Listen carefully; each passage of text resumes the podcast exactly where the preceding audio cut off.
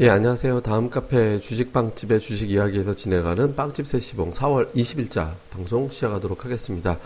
아, 시장이 오늘도 뭐 지루했죠. 그러니까 이제 뭐 원체 이제 지금 단기적으로는 조금 지루할 수 밖에 없는 이제 그런 구간에 들어왔기 때문에 그러니까 시장에 대해서는 별로 기대하지 말고 그냥 뭐 이렇게 찔끔찔끔 아니면 이제 꾸역꾸역 이제 움직이는 장이 될 것 같으니까 지수에 대해서는 그렇게 의미 두지 말자라고 이제 제가 이렇게 말씀을 드렸었죠. 그러니까 뭐 오늘 시장도 초반에 뭐 미국이 올라가서 좀 올라가기도 했었고 갑자기 선물 쪽에서 이제 과감한 어떤 베팅이 들어오면서 이제 위로 쏘기도 했었는데 뭐 이내 조금 눌려버리면서 이제 전체적으로 그냥 보합권 정도 수준에서 이제 좀 머무는 이제 그런 형태로 나타났던 것 같습니다. 사실 장중에 조금 노이즈 우리 시장이 이제 노이즈 역할을 할 수 있는 게 좀 있었죠. 그러니까 중국 시장이 오후장 들어서 이제 하락이 더 커지고 밀리고 하다 보니까 거기에 맞춰서 또 우리 시장도 이제 뭐 좀 아침 이후에 또 10시 이후에 한 번 내려오고 그러고 나서 이제 또 빠지고 이제 밀려 내려오면서 전체적으로 보면은 이제 조금 우후 들어서 힘을 내지 못하는 이제 그런 형태로 됐습니다. 근데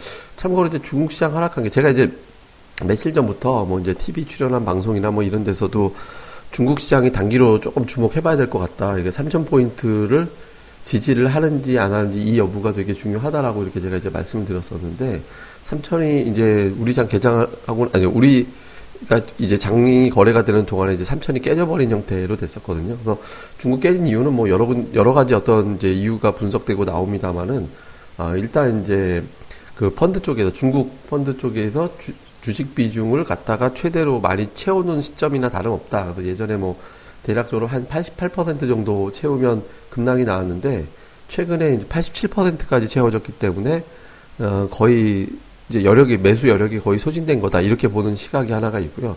또 하나는 26일에 이제 보유예수 물량이 풀리기 때문에 이에 따른 어떤 이제 선제적인 어떤 매도 물량이 오늘 나왔다. 뭐 이런 분석들이 좀 있거든요. 그러니까 주식시장에서 뭐 이것 때문에 빠졌다 저것 때문에 빠졌다라고 다양하게 이제 이유는 분석이 될 수는 있는데 어느 것도 사실 정답은 없죠. 근데 어쨌든 중국 시장이 뭐 이런저런 핑계로 좀 조정이 나오면서 우리 시장이 끌고 올라갈 수 있는 어떤 이제 동력이 좀 상실이 되면서 좀 눌리는 이제 그런 형태로 이제 진행이 됐습니다. 근데 다행인 것은 아, 외국인 투자자들이 오늘도 뭐 선물이나 현물 쪽에서 계속 이제 매수 기조가 유지가 됐다라는 점 그리고 이제 특히 이제 매수하면서도 매수하는 종목군들이 나쁘지 않았거든요. 그러니까 화학, 철강, 전기전자, 그러니까 소재랑 소재를 갖다 쓰는 산업에 대해서 다 매수를 했거든요.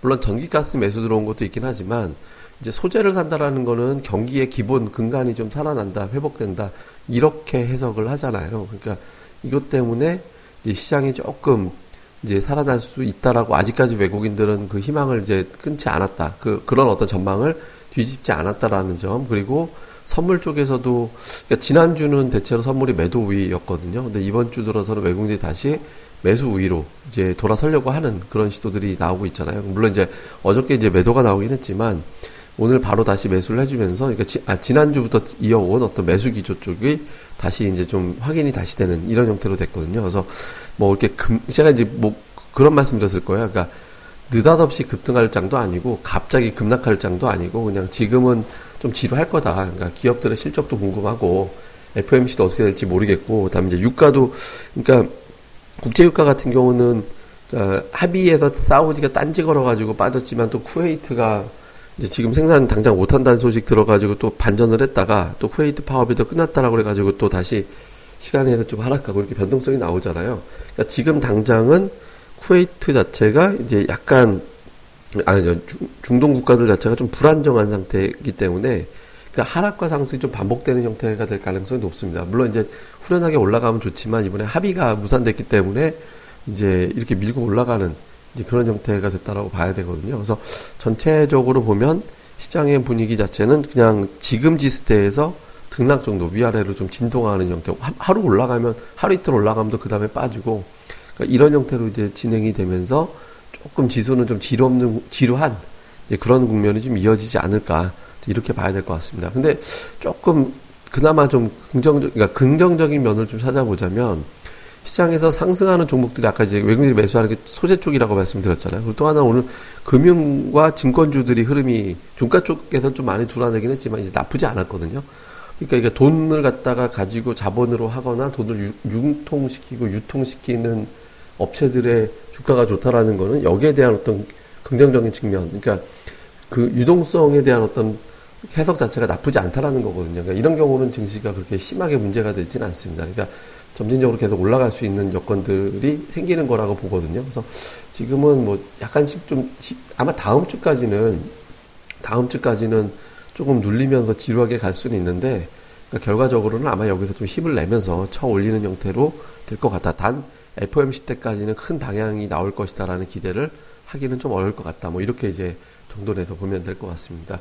그리고 이제 특징주적으로 보면 지금 증권주가 올라오는 반면에 아, 오전에 이제 강했던 건설주들이 좀 끌려서 이제 내려오는 형태가 됐거든요. 그러니까 약간 이제 우리가 보통 트로이카라고 하면 이제 금융증권 건설 이렇게 얘기하는데 여기서 약간 이제 조금 편차가 나오는 조짐이 좀 있고 있고 그다음에 IT는 삼성전자가 다시 130만 원으로 거의 이제 도전하려고 하는 모습이 나오고 있고 거의 못난이 취급받고 있는 하이닉스도 나름은 2만 7천 원 부근에서 견디려고 하고 있고 그러니까 IT 쪽이 그러니까 지수를 좀 받들어낸다라고 해야 되나 그런 조짐들이 좀 있고요. 다음에 이제 개별주 쪽에서는 제가 누차 강조드렸던 게 OLED 제약 그리고 이제 전기차 쪽이었잖아요. 그러니까 지금 OLED 쪽이 굉장히 셉니다. 그러니까 OLED 쪽이 메이 우리가 일반적으로 생각하는 어떤 최상위권 메이저 종목들보다 그거보다 체급이 조금 낮은 종목들 중심으로는 흐름이 좀 잘 나오고 있거든요. 그래서 지금 기존의 어떤 이제 시장의 추, 그러니까 그 못난이었다가 업황이 확 돌아섰구나라고 이제 기대가 되는 아니, 돌아섰다라기보다는 이제 더 이상 빠질 건 없겠다라고 이제 기대가 되는 그러한 어떤 업종들 뭐 이런 것들은 좀 힘이 괜찮게 이제 나오고 있는 그런 상황이고 다음에 이제 뭐 다른 그리고 조금 이제 그 증권주가 조금 못난이었다가 증권주가 좀 돌아설 것 같다라는 분석을 좀 했었습니다. 이제 증권주도 조금 조금씩 이렇게 회복이 되려고 하는 모습들이 나오고 있거든요. 그래서 한마디로 자산 대비 싼 주식 중에 실적 받아친 종목들이 돌아가면서 올라가는 게 거래소의 특징. 그다음에 코스닥은 상대적으로 계속 소외를 받아왔던 어떤 그 종목들보다는 기존의 강세를 보였던 OLED, 다음에 이제 전기차, 아, 전기차는 뭐 지금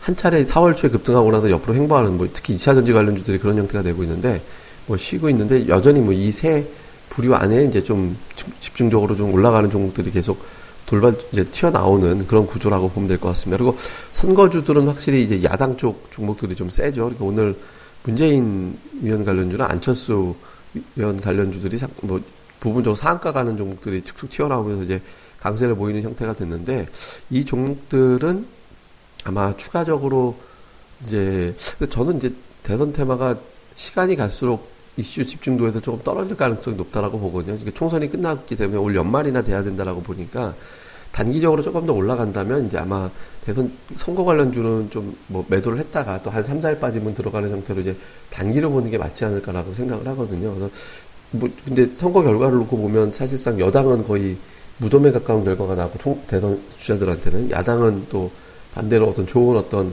흐름이 이제 그 나오는 형태가 됐잖아요. 그래서 전체적으로는 조금 흐름은 괜찮게 무난하게 이제 좀 되긴 하겠으나 그러나 매수에서 달라붙어서 뭐 계속 보유한다라기보다는 한 2, 3일 정도 올라가면 매도하고 또 2, 3일 빠지면 매수하고 이런 식으로 단타. 근데 저는 개인적으로 이렇게 이런 저 뭐 바람 타고 움직이는 종목을 별로 선호하는 편이 아니어서 그냥 배제하고 차라리 그냥 속편하게 OLED, 제약, 전기차 그러니까 이쪽으로 좀 보고 저평가이 되어 있는 일부 자동차 부품주 뭐 이쪽으로 한정해서 예, 그렇게 보는 게 어떨까 이제 이렇게 이제 생각을 합니다.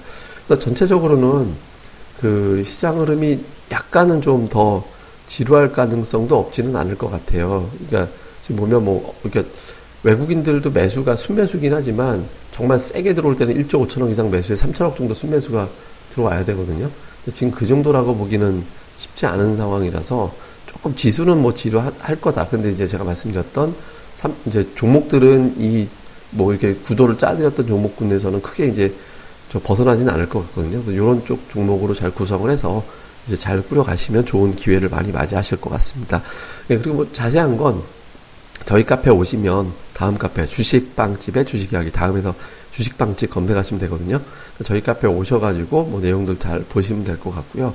조금 그러니까 조금 시장이 한 번은 좀 밑으로 확 밀었다가 올라오는 게 어쩌면 자연스러울 수도 있습니다. 그러니까 조금 밀렸다 올라오는 것도 나쁘지 않기 때문에 지수에 대해서 좀 담대하게 받아들이자 이렇게 이제 말씀을 드리도록 하겠습니다. 예, 뭐 자세한 건 저희 또 카페에서 다시 뵙도록 하겠고요. 또 하루 잘 마무리하시고 저희는 또 다음 시간에 뵙겠습니다. 예, 감사합니다.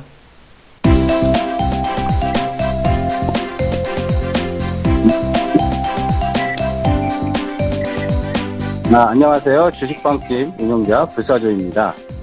주식 투자하기 참 답답하시죠? 어, 공부하자니 배울 곳이 마땅치 않고 또 여기저기 이상한 광고에 혹해서 가입했다가 낭패만 당하고 이런 답답한 투자자분들을 위해 저희가 VIP 빵집을 열었습니다. 어, 실전 투자대 1위 출신의 공략주 발급법, 차트 전문가의 매매 극소, 시황 전문가의 쉽게 이해되는 오늘장 브리핑, 그리고 저희 멤버가 직접 탐방해서 알아낸 다양한 기업 정보를 정리해 드립니다. 부담 없이 편안하게 가입할 수 있는 신한 VIP 빵집에 많은 가입과 관심 부탁드립니다.